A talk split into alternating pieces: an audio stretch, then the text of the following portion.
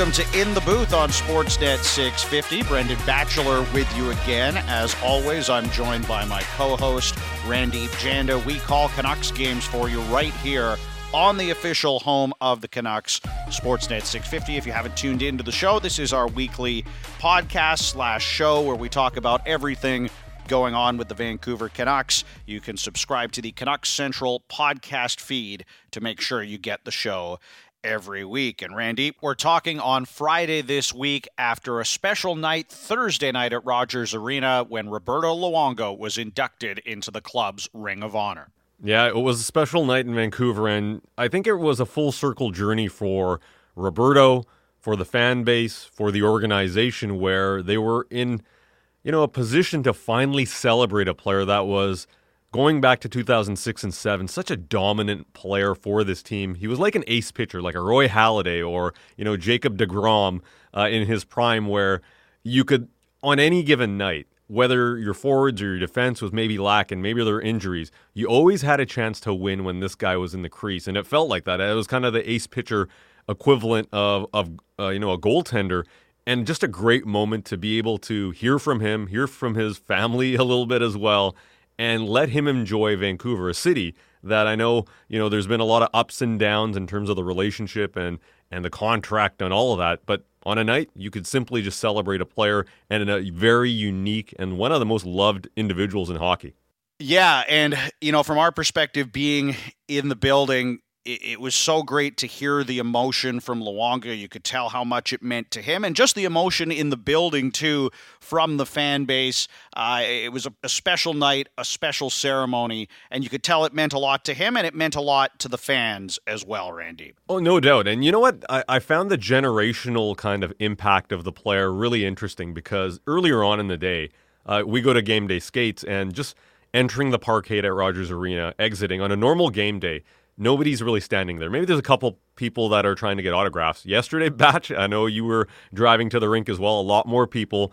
Um, and some of these people were a little bit older, maybe like myself and you, who are in our mid 30s now, uh, would have been high school and maybe university students at the point that Roberto started playing his hockey in Vancouver. But one of the things I also noticed was, you know, a younger demo, like late 20s, people that were kids when they watched. Uh, and you can really, you know, going back to to you know, maybe my childhood, like the player for me that really got me into Canucks hockey was Pavel Bure. And it felt like there was a, you know, 25, 26 year old uh, guys and girls essentially uh, just seeing a younger demo. It was nice to see where, hey, these guys might have fallen in love with hockey because of a player like Roberto Luongo or that 2011 era of team. So just a cool generational moment as well. You know the the Reddit thread this week got a lot of uh, a lot of attention, which was a, a young fan, I'm assuming, asking, you know, basically for those who remember seeing Luongo play, was he as good as Demko? And that got a lot of run uh, because, of course, you know, Luongo's in the Hockey Hall of Fame. He's one of the best goaltenders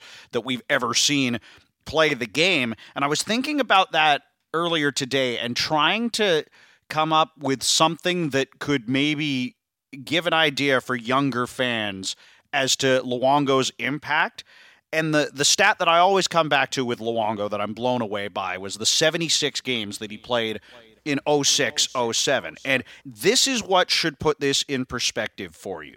Roberto Luongo played so many games in that season that if Thatcher Demko played every single game the rest of this season from mid December till the end of the year, he would still not hit 76 games because Casey DeSmith has already started eight games and played in nine. That's how much he played. That's how important he was to this franchise, and that's why he was deservedly honored at Rogers Arena. Yeah, that's a wild stat, and it's funny because this uh, last week I actually ended up talking to Dany Sabourin, who was the uh, backup goaltender on the Canucks team that Roberto Luongo did end up playing, you know, 76 games. And the one of the questions I asked him was, "Hey, you know, what did you end up? You know, what was it like sharing the crease with Roberto?" And he's like, first of all, I didn't play very much. And it's true. When you mention off stats like that, where Roberto was just bossing the crease, and it was not like, you know, A, the competitive streak that he had, that tells you like this guy wanted to be in the crease every single night. I think there was um, you know, a story that Kevin Bieksa told in the video presentation about taking a puck in the throat um, in Montreal, and Lou goes back in the crease basically the next game in Montreal and has a shutout. Uh, this guy wanted to play every single game. The other element is you know the toll it takes on your body batch right you know we've got friends that are goaltenders even if they're beer league or if they've played nhl that's not easy on the hips that's not easy on the uh, the body so you know just talking to a few guys over the last week or so Raycroft eddie lack and dany sabourin as i mentioned just got you kind of into the mindset of how much he played, how much he loved playing, and how he wanted to win every single game. Not only hockey, like card games, you name it, competitive in every which way. Uh, unique individual in the sport of hockey for sure. Yeah, and uh, before we move on to talking about the current team, I thought Kevin Woodley asked this question of, of Rick Tocchet earlier this week, and it's an interesting one because of the way that goaltenders are managed in the modern game. Uh, you know, Luongo's played a thousand games, Brodeur's played a thousand games, Patrick Roy played a thousand games, and Marc Andre Fleury is about to hit a thousand games. I think he's three or four shy of that thousand game mark. But these are all throwback guys who had those seasons where they played 70 plus games, which we do not see in the modern NHL. And it does make you wonder is that a number that goaltenders are going to get to going forward or are we really talking about four guys and you know maybe one or two more going forward who have that level of impact on the teams that they play for i don't know if we're ever going to see that again with the way that the game has evolved and managing goaltenders has become such a big part of things yeah i think you're really uh, onto something there that thousand game mark i don't see it happening because you know if you start looking at the way we looked at goalies before they started wearing masks, right? Like it was, it. I, you look at that and say, how did that happen? Then you start going towards stand-up goalies and saying, you know, that was a, an era that they played that style, but the butterfly just changed the game. Um, we don't see stand-up goalies anymore unless you're playing road hockey, and even that is debatable. Uh, overall, though, yeah, I think the way that you're trying to preserve goalies, you're trying to get a tandem. Um, the option A goaltender is out there, but what does that number look like? 60, 65 games max, and we're even pushing it there. Um, I think it is a throwback. I think it's going to be something we look back at, you know, having, like I mentioned the reference earlier, like ace pitchers, guys going nine innings and getting shutouts and playing, you know, hundreds and hundreds of innings and they're going to the 115 pitch count. Uh, we don't see that in modern day baseball. I think hockey might be going the same way with uh, goaltending and, and getting those career games up there. Just doesn't seem really viable with the platoon effect that we're seeing in the NHL these days. Yeah, and to put these gameplay numbers in perspective, as I said, Marc Andre Fleury just a few shy of hitting a thousand games. The next active goaltender in terms of games played in the NHL is Jonathan Quick, who's played 763 career games. So he's still more than 200 games away from getting to a thousand, and he's a veteran goaltender. He's essentially a backup at this point in his career. He's not going to get there. Then you got Sergei Bobrovsky, who of course was in the crease uh, for the first two periods anyway in the game against Vancouver, took part in that ceremonial faceoff. He's not a young goaltender by any means. He's played 664. Like, this is not a number that is going to be eh, something that goaltenders accomplish unless they come into the league very young and have a 20 year career. Uh, I don't really see it happening. And so that's another thing that makes Luongo's legacy that much more impressive. Well, one thing to add on that impact as well is the cap, right? The cap changes things. Once, uh, you know, the goaltenders in the league, now teams want to try to get cheaper on that front. We've seen the Bobrovsky contract, we've seen Carey Price, we've seen the Luongo contract to a certain degree as well, where you're A, even though you might be a really good goaltender like Marc Andre Fleury, what's your dollar point? And teams are trying to get cheaper. So you might, even though you might be able to, you know, back in the day, you could play into your 40s. We saw guys like Marty Brodeur Patrick Roy. We saw, you know, Ed Belfour go quite long into their careers. In a cap world, the dynamic has shifted a little bit where you're trying to get younger. So there, that's a key element as well.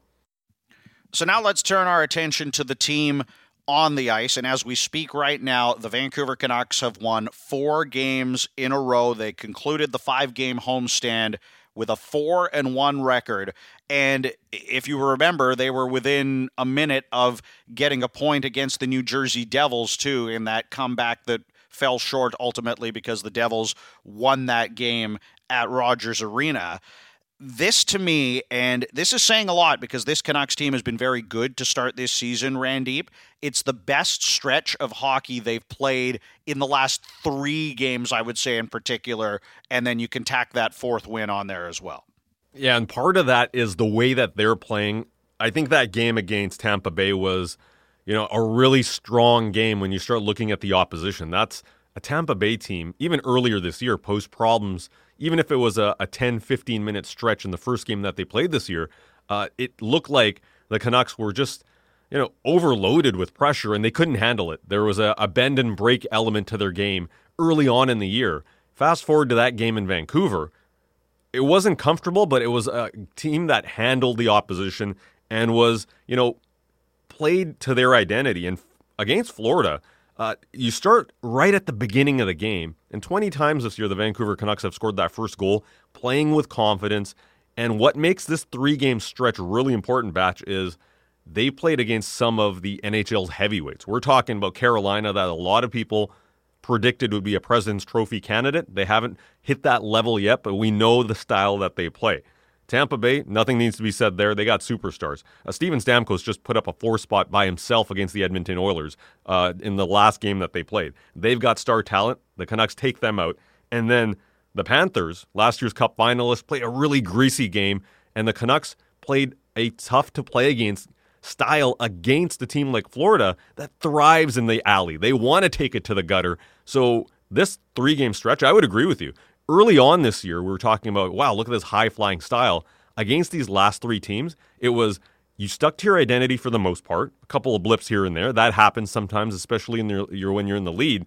But against this level of opposition, that's something that the Canucks players in that room can be proud of. And I think Rick Tocchet was a little understated in the press conference after the game against Florida. But you know, underneath it, saying, all right, if we can roll with these guys, we got something going here.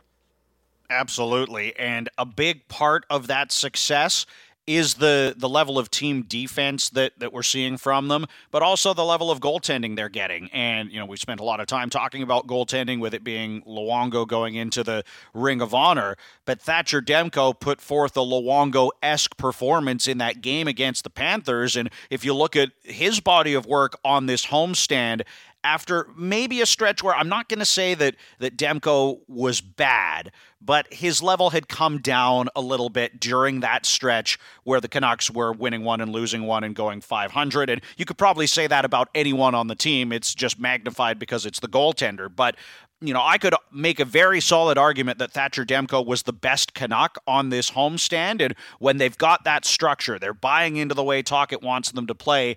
And then they've got a goaltender who gives them the level of goaltending that Demko has given them of late. All of those things add together to to combine for what I'm talking about here, where they're playing some of the best hockey we've seen from them this year we all acknowledge that Thatcher Demko, when he's on his game, he's one of the best goaltenders in the league. I, nobody's talking out of pocket on that one. But what you got to do is give your goaltender a chance. And the last couple years, the Canucks were not in a position to do that. They they didn't have cohesion as a part of their defensive game. This year, what Thatcher Demko is doing is he's doing his job. And what I mean by that, it doesn't feel like he's got to do everything where he's got to look at the back door. He's got to, you know, take the shot. He's got to look at it from multiple angles where the defense in front of him is sometimes giving him the shot where they'll take the pass. So it's easy to say, hey, I, you know, we're not giving up anything on the back end. I can trust my defenders to do so. Um, we're not, it's not second or third opportunities like we would have seen last year. You're not giving up the middle of the ice so easily. And Batch, we start looking at, you know, the the game against Florida is a great example where going into that game, the Florida Panthers have the highest or amongst the highest shot totals per game and the lowest shots against per game. So you know they're going to try to go volume on you. You know they're going to limit the middle of the ice if they play well. And that's exactly what happened. But what Vancouver did extremely well was those shots that came in, those 36 shots, for the most part, were all perimeter. The middle of the ice, the guts of the ice, as Rick Tocchet calls it, is something that he, you know, he prides on himself of this team has to be sticky and you're not going to allow easy zone entries. You're not going to be able to move freely through the neutral zone against us. That's the way that the Canucks should play. But one of the key areas was that you know that Florida is going to be playing, you know, a physical style and they're going to try to work their way to the middle of the ice, especially from the corners and down low. And the Canucks were not making life you know easy for the Panthers. Everything was contested, 15, 16 shot blocks in that game. And that's where I look at to say, hey, Thatcher Demko played a heck of a game, especially in the third period, keeps that shutout going. But in the first 40 minutes, the Panthers, despite having shooter volume, got nothing in the middle of the ice. And that's a credit to that structure you speak of. Yeah, when you think about major saves that Demko had to make, like the the only ones that really stand out for me were the the saves on Barkov right at the end of the first period on the doorstep with the rebound, and he he got it with the left pad. Um, so it's it's kind of one of those things, and, and I've talked about this a lot this year too. That last season when things were going wrong, it felt like a bad thing would happen, which would compound and lead to another bad thing and another bad thing, and then you get a snowball rolling downhill. And you know that's something that Rick Tocchet has talked about in the past as well, and Bruce Boudreau even spoke about when he was here. When things are going well for you and you're doing the right things and you're buying into the game plan, the good things you do lead to more good things. And we can talk about that in a micro sense in terms of an individual game where you defend well, and as a result, your goaltender doesn't have to work as hard, so you're not asking as much of him, and his individual numbers come up, and then him playing well builds confidence for your team, and they play better in front of him, and all of those things go in the right direction. And then you can talk about it from a macro perspective, looking at the entire season and saying, because the Canucks got off to this great start, they have this big cushion in the standings. They can manage Demko's minutes better down the stretch. They can get Casey DeSmith in more, and the team's confident when he's playing well. So that builds on the confidence. And then you can talk about managing minutes for your top players, too. And uh, JT Miller's minutes were down last night. We've seen situations lately where Rick Tocchet hasn't been afraid to put Zadorov and Myers out in late game situations instead of, you know, upping those minutes for Hughes and Hronek. And these are a bunch of little things that add up to make things much more sustainable for the Canucks in terms of building on this success and carrying it forward the rest of the season. And I'm glad you brought that up, especially on the, the Casey DeSmith perspective, because in previous years, there was always a conversation of, hey, when you have an opportunity to play Thatcher Demko, and he's going to get most of those games, especially after some brutal starts to the season, Thatcher's getting wins, but the backups aren't. And a part of that conversation was also Thatcher Demko was doing everything. He was putting on heroics game after game because the defense was falling apart. The structure wasn't there. Uh, we saw what we saw. We don't need to go over that in detail.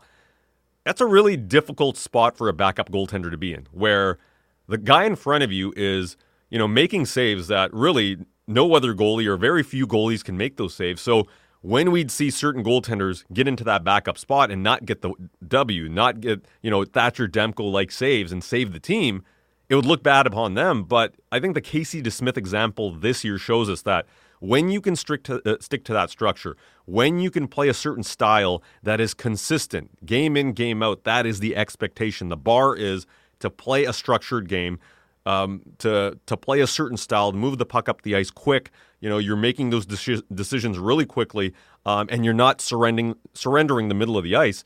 That also sets up the backup for just a lot more success too, because you're not relying on you know starter heroics. You're saying, hey, I'm gonna. This team is gonna probably play the same way that they did in front of Thatcher Demko, and there's a consistency there. So it's not only about Thatcher. I think it just emboldens you and makes you a little bit more confident if you're a backup goaltender. So, especially for DeSmith, he's looked great. He's had great numbers.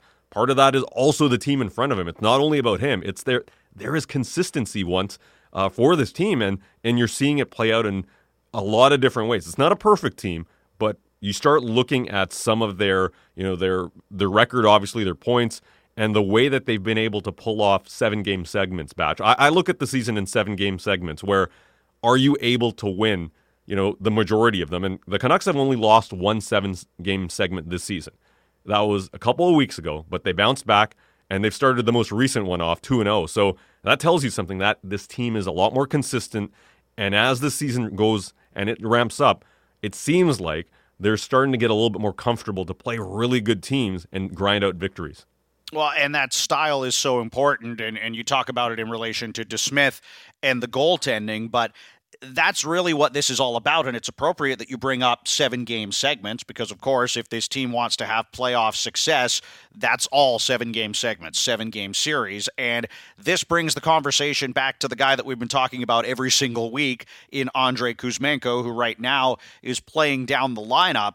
But, you know, that's the the accountability, the way they want to play, playing that way consistently, and holding Kuzmenko accountable to try and make sure that he gets on that program is all tied into what we're talking about there, which is the long term success, the playing the way you need to play when the games change in April and hopefully May and hopefully June for this team if they're able to go on a, a tremendous playoff run. And I don't know about you but I've seen Kuzmenko make some strides in the right direction in some of those quote unquote non negotiables from Tocchet over the last week. Obviously, it's nice he's got goals in a couple of games now, so that's going to benefit his confidence. But we've seen some good back checks from him. I thought he was more diligent on the forecheck in the game against Florida in particular. And, you know, it's not going to change overnight. He's not going to go from the player that he's been to this point in his t- career to a, a forechecking machine that's always there on the back check, always in the right spots. But I do have some hope for Kuzmenko based on what I've seen this week because I think he's starting to get it and apply some of the changes that they want him to make to his game. Well, there's two steps to this. First of all, you got to get the player's attention. And I think with Kuzmenko, um, he's always been receptive, but until you have to sit out a game, you truly don't have a player's attention. Uh, the most valuable thing in the NHL is ice time and you know it also hits your pride a little bit when you're you're sitting out a game and, and that's happened. That's something that he's had to deal with and I've thought he took it quite well. Now the other thing is you know in terms of progress yeah he's been a lot more you know he's buzzing early early on in that period. Uh, scoring a goal is really nice and he's been able to do that a couple of times but those smaller habits you mentioned being a little bit more aggressive on the forecheck um, you know just being a little bit more active stick than in the past where you might see a flyby or you might see him trying to blow the zone. You're not seeing that as often. It's not a perfect game. I think there's still, you know, puck management issues that pop up every now and then and you're saying, "Hey, just get that puck deep sometimes. Don't try to make that extra move at the blue line." Because that's going to cost you. Uh, it hasn't cost him in the last couple of games, but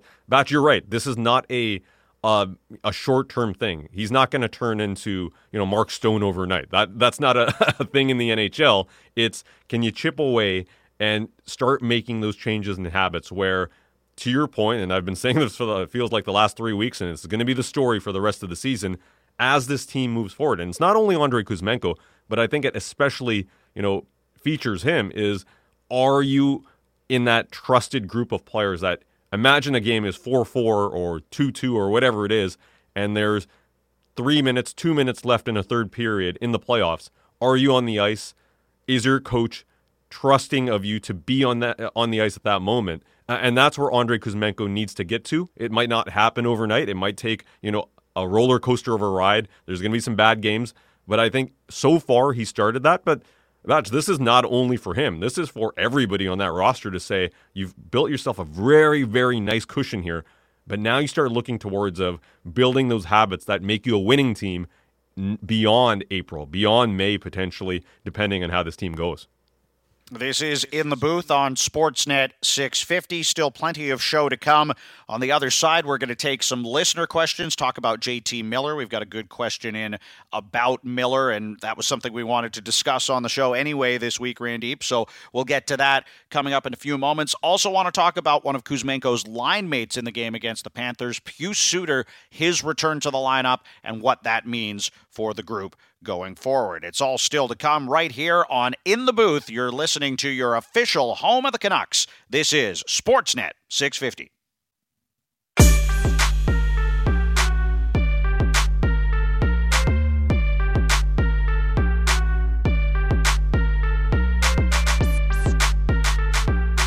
Welcome back to In the Booth on Sportsnet 650. Brendan Batchelor and Randip Janda with you, as we are every single week. If you missed any part of the show, download the podcast, subscribe to the Canucks Central podcast feed. You get our show every week. You get every Canucks postgame show with Sat and Bik, and you get Canucks Central itself with Sat and Reach five days a week. Too, it's also the place to go for emergency podcasts when the Canucks make a big trade or there's big news around the organization. So you want to make sure to stay subscribed to that so you get those podcasts as well.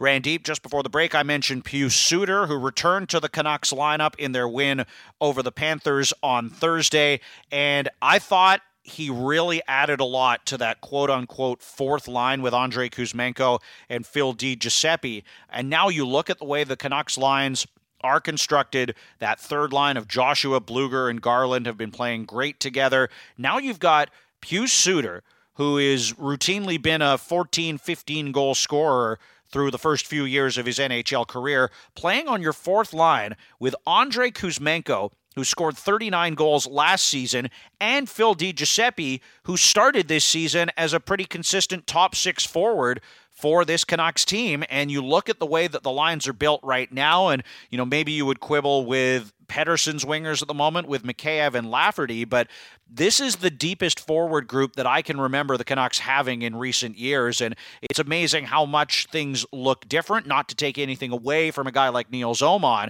but you get Pius Suter back in there, and suddenly you look at these four lines and you really like what you see. You're right about the forwards, but I think the center depth is something that's really important here because we saw last year you had Pettersson, you had Miller, you had Horvat uh, up until, of course, the trade happened.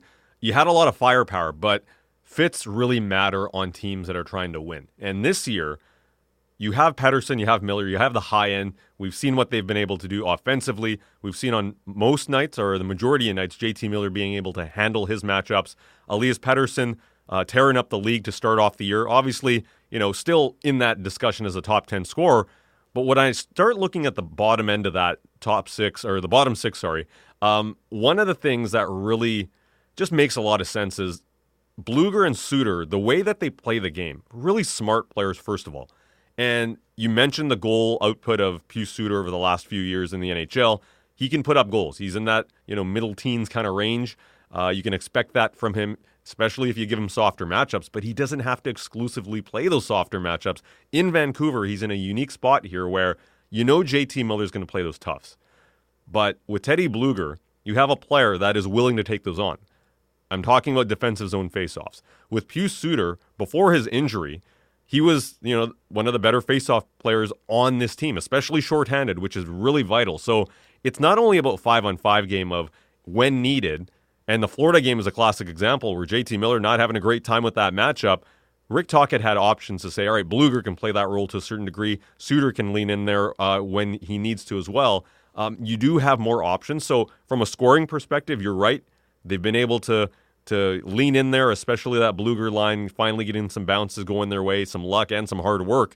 But defensively, I look at both of these guys as like neutralizers, where you might not get that much offense, but they're not giving much uh, up defensively. Uh, the middle of the ice is just locked down. So that's where the center depth, especially the wingers, there's still some room to navigate there where you're asking a question of, all right, what's the long term fit on Elias Pettersson's wings? Who's going to be playing there? And you know Mikheyev's going to be the you know the the forechecker, the guy that's really bringing the effort.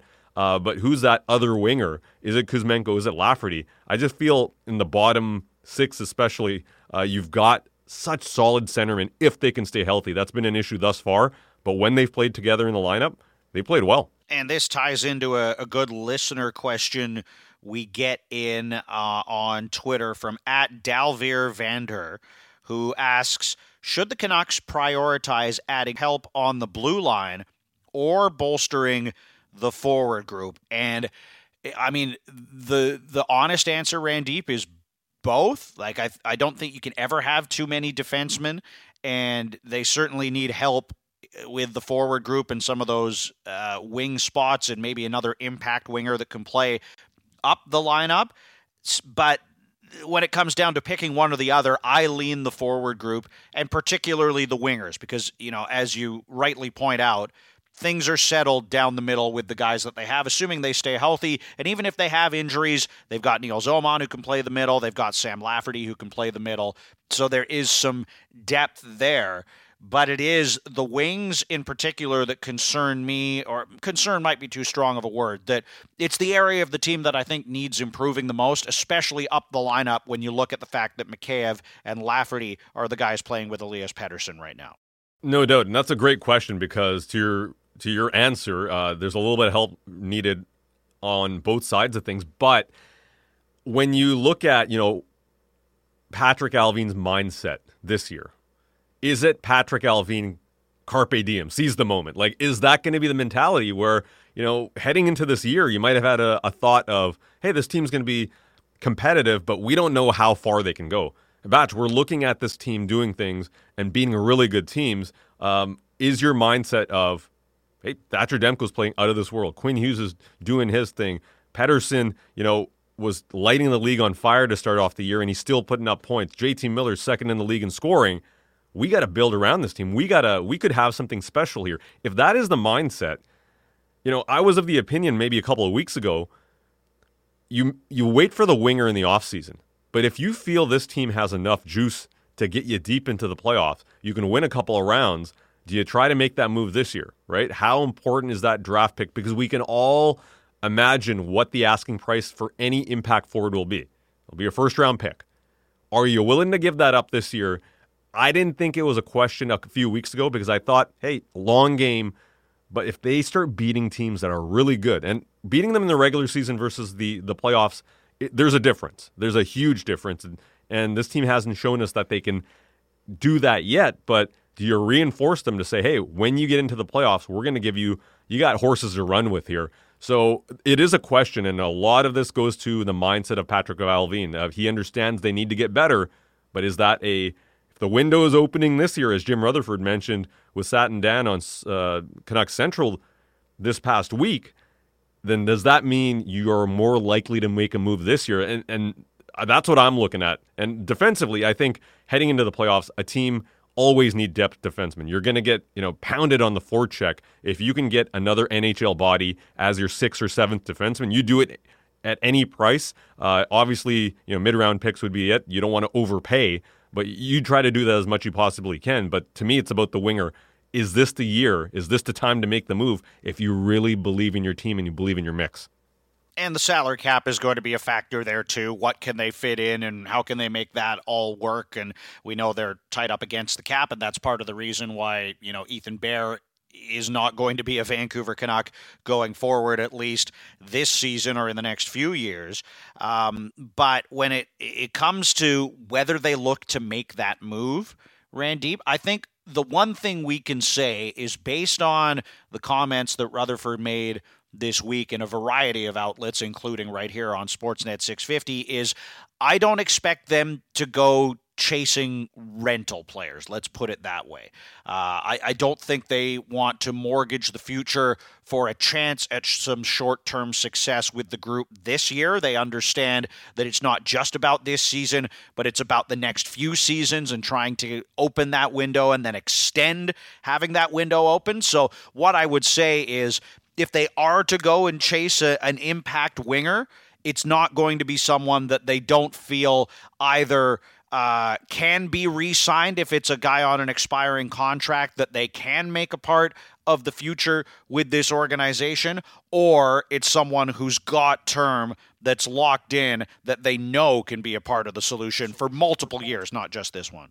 Yeah, if Patrik Allvin is writing his letter to Santa, it's going to be a younger player with some term and a hard nosed player with some hard skill that can play alongside uh, an Elias Pettersson, but is not afraid to to go to the greasy areas, right? And some of those players uh, play on. It's very similar to some of the players that play on the the Florida Panthers. I don't think the Panthers will be selling anytime soon, but like that's that's the the the letter to Santa from Patrik Allvin, which I would expect, um, you know, to have a couple of things on it, and in addition to the defenseman. But here's the thing, though. Uh, to your point, if you can't get it this year, uh, this team still has young players, skilled players, but I've got to think this success has you know made the management group think a little differently to say, hey, we we wanted to be competitive. We thought you know if Thatcher Demko and our stars played well, we'd be a relevant team and we'd be fighting for a playoff spot. We'd be in, in that discussion. We heard Jim Rutherford said, if everything goes right, we'll be there. Um, everything has gone right, and they're they're not only fighting for a playoff spot; they're fighting for second or third in that division. Um, so it, it's made the conversation a little interesting here. It certainly has. And here's another question in from Sanj that kind of dovetails into what we're talking about. He asks, What would it cost the Canucks to acquire another second or third pairing right shot defenseman like a Sean Walker? And my answer to this question is pretty simple. I don't know because I did not have a good read on the Nikita Zadorov situation. I thought the Canucks would have had to pay quite a lot more than they did to bring Zadorov in. And ultimately, what made the difference for Vancouver in that situation was their ability to take on all of Zadorov's contract and not have the Flames retain. So the fact that these are factors that we have to talk about with these sort of trades now, retained salary and and these kind of things, to me makes the price a moving target.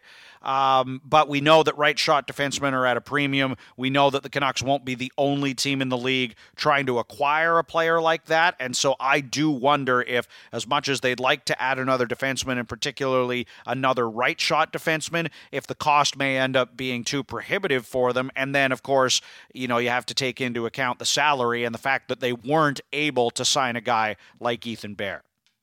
And the other thing I would add to that is, you know, you mentioned Bear going. Looks like the, the Washington link is a, is a strong one, obviously. And Chris Tanev, um, he's dealing with an upper body injury. If you watch the hit he took, it looked like a head injury. His availability or lack thereof potentially in the next few weeks, does that change the price on a Sean Walker? Right, Chris Tanev is seen as the the most sought after right shot defenseman on the market this year. But if he's got to sit it out a little bit and he's off the trade board for a little bit what are you doing? Sean Walker is going to probably take the attention of a few teams, including the Toronto Maple Leafs if they're not already involved, and and a bunch of other teams. So the price, yeah, I think the anytime you have a right shot defenseman, you start thinking about second round picks probably starting off. But if Tanev's not there, I'm expecting that price to go a little bit further, Batch. Here's another good question in from Jamie, who's a, uh, an avid listener of the show, and we always appreciate hearing from you, Jamie. He asks Has JT Miller set a standard for the Canucks on and off the ice with taking ownership of their roles? And this is perfect, Randy. And I'm really glad that Jamie sent this question in because this is something we were going to talk about anyway. And this stems from Miller's comments after the game against the Panthers. Well, good thing our line didn't play anymore because we were giving up grade A chances left and right. Um, we just we struggled tonight. Um, you know, whoever the Barkov's line they out, outplayed us mightily. So uh, we need to uh, own that as a line for sure, especially if we're considered playing in a matchup role. And didn't think we were very good. So I'm glad that everybody else seemed to play pretty well and the goalie played awesome. This to me is as good a sign of any as to how the culture around this team has changed, how the expectations have changed for them internally, not in terms of results, but in terms of the way they want to play and how effective they want to be on a night to night basis. If a guy like JT Miller, who's one of your team leaders, one of your leading scorers, one of your most important players, is nitpicking a 4 nothing win over a team that was in the Stanley Cup final last year and being critical of his own game and then you know, we talked to Rick Tocchet after the game, and I put that question to him as well. You know, what does that say about the level of accountability that you've brought in here that JT Miller is saying these kind of things after such a nice win for you? Yeah, he's happy we won four nothing, but he, you know, he wants to go to the video tomorrow. Like he's on us coaches. He wants to know what happened. What can he do better? He's done that all week about his defensive play. That to me is a guy not satisfied. I mean, I love that. And that's a, a thing that can give Canuck fans a lot of confidence going forward that the standard is set sky high for this group and they're consistently striving to not just meet it, but exceed it. The other thing it tells me also is that this team is looking at the long term. They're looking at this as being a marathon rather than a sprint. When you're looking for small victories, you'll find them. And JT Miller, this is a guy that wants to win. He's a competitive player and he understands what he wants to be, which is a, a 1C. He wants to be the matchup guy. He wants to be the, the guy that's playing against the best players in the NHL night in, night out. And Batch, if you start looking at the head to head matchups, um, I think, you know, the majority of the matchups, JT's won this year. When you've got 20 out of 20 wins out of 30 games, uh, obviously JT has been doing a heck of a job, second in the league in scoring, but that bar internally you're looking at some matchups over the even the last little bit to say, hey, Jack Eichel got the best of me. Jack Hughes got the best of me. Sasha Barkov, even though he didn't score, I didn't like the way we played in the third period. That's a high internal bar. And one thing I'll say is when the playoffs do come around, when the game does change, as we talked about March, April, you know, those top six matchups head to head, those can decide series. As much as we like to focus on the bottom six, and those guys can make a difference, it's the stars that will guide you through the playoffs and winning around. Can you, you know, limit the damage of the opposition of a star player in the opposite side? That's what's going to decide a series. So I think JT's looking at to say, hey, it's great. I'm putting up points. We're winning, but I didn't like that period because I know what I need to be for this team to have success beyond game 30, beyond game 50, beyond game 62, 67, whatever it is. It's in the playoffs. I got to win my matchups. I got to be at least neutral. And I love that style of thinking from JT Miller because this is not thinking about, hey, four or five games. Players will generally say, hey, one game at a time. But to me, this is a, I have an internal standard. And once this team does make the playoffs, it's going to be, I have to meet that standard game in, game out. And I don't doubt that JT can. I think he's one of the most competitive players Vancouver's ever seen. But yeah, he internally understands he's got to ramp up his game and he's going to win at matchups, which is which is the rule of the game in the playoffs. And that you know message from a guy like Miller kind of informs everything that we can look at with this team in terms of your leaders are setting that standard. It's going to be expected of guys throughout the lineup. We already talked about Kuzmenko and where he sits at the moment and how he's having to learn to buy into some of these things. We've seen other guys demoted in the lineup or healthy scratched because um, you know they're not delivering at that that same level or finding that consistency in their game that that the group wants and, and the coaching staff wants and the organization expects. And that to me is the biggest word that is going to define this Canucks season is consistency because we saw them have a, great first you know 14 15 games of the year then they went through a 10 or 12 game stretch where it wasn't as good yet they still found a way to play 500 hockey through that stretch and now we're talking about them coming out of that stretch again and playing some of the best hockey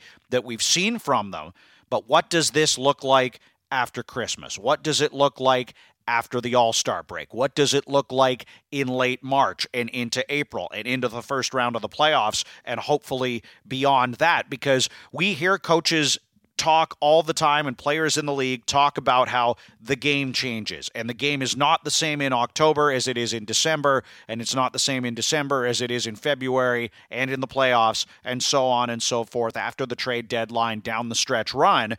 So the fact that these guys are setting these high levels that they need to aspire to at this point in the season, and the coaching staff is holding guys accountable for the way they're playing at this point in the season, is something that will prepare them very well for the way they are going to need to play when the games get harder later in the year. Totally. And that's something that I think with this coaching staff, and that's what I like about even. Uh, the style of conversation, and Batch, you were there. We were in the press conference listening to Rick Tocchet after the Florida game, where he's just kept on saying, hey, that's a really good team on the other side. You could tell that Tocchet liked the way his team played, but fat and happy is not a thing that this coach likes. You've had a great stretch here against, you know, some really good teams, but remember, you don't bask in the glory of a, a, win over against a good Florida Panthers team. You don't look back at that Tampa game. It's you're as only as good as your last game in this league. And that's why I think just the ability to keep everybody honest, whether it's JT Miller to himself, uh, other players within that locker room, and then the coach setting the tone, that's a recipe for success. You have to deliver on the ice, but so much of this game is also mindset. If you take your foot off the gas and you're not bringing it every single game, guess what? You know, there's a lot of a lot of players in this league that are trying to win jobs, that they're trying to extend their career. They're playing for pride, they're playing for the standings, whatever. Uh, they'll beat you and they'll beat you good. So the Canucks just to have that right mentality this year.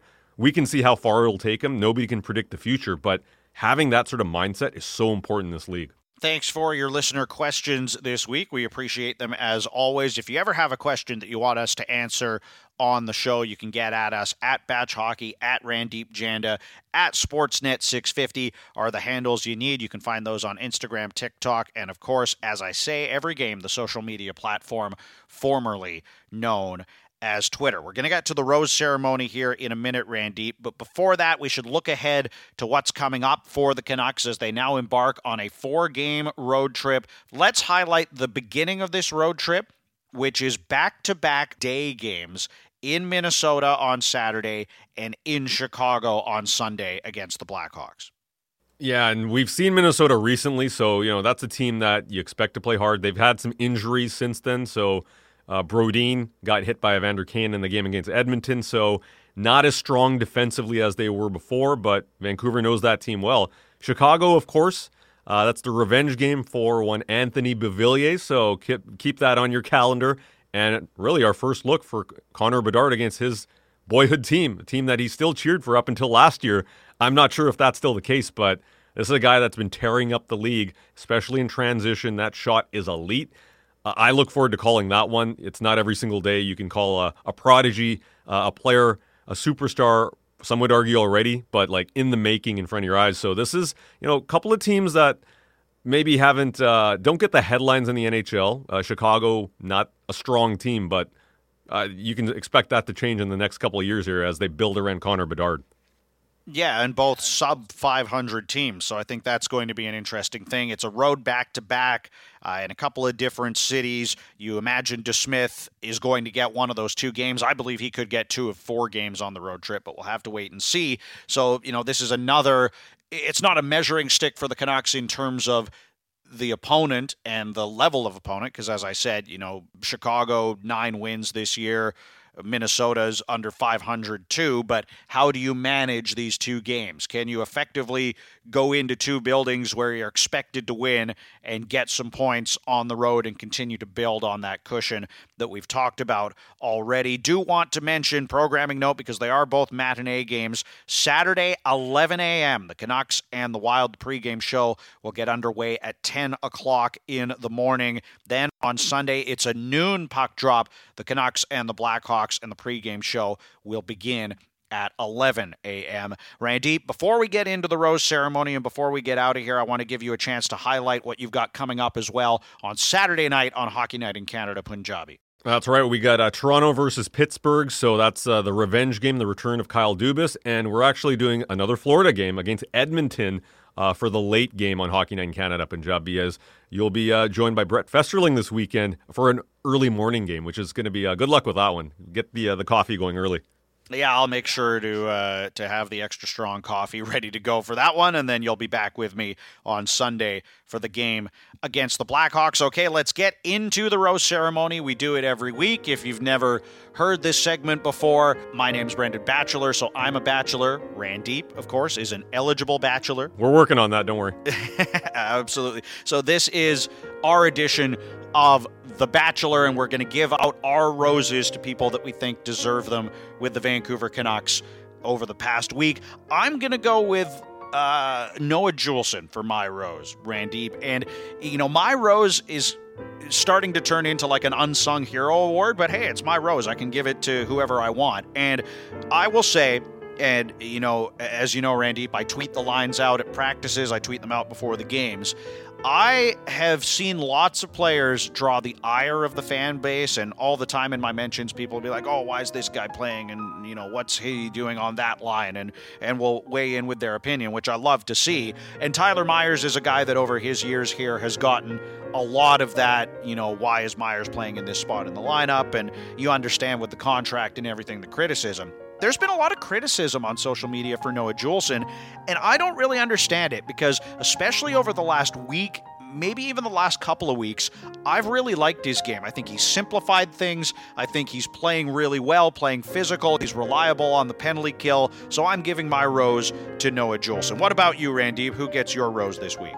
I'm going to actually change it up here. It won't be a player, it's not management, it's the home ice crowd at Rogers Arena. This is now turning into a fortress again. It's been a while since we could say that. 12 3 1, this team at home, a plus 30 goal differential, and there is a pop in the building now. Batch, we've been calling games the last few years in Vancouver. Uh, you know, just the ability to now see and hear just the love, the passion back in this arena. And the players feel it as well. But to me, I'm giving my rose to that record. So shouts to the team, but also the energy oh, trust me, we can feel the difference now that Canucks hockey is back at a national level. People are paying attention, and they're paying attention to the crowd as well.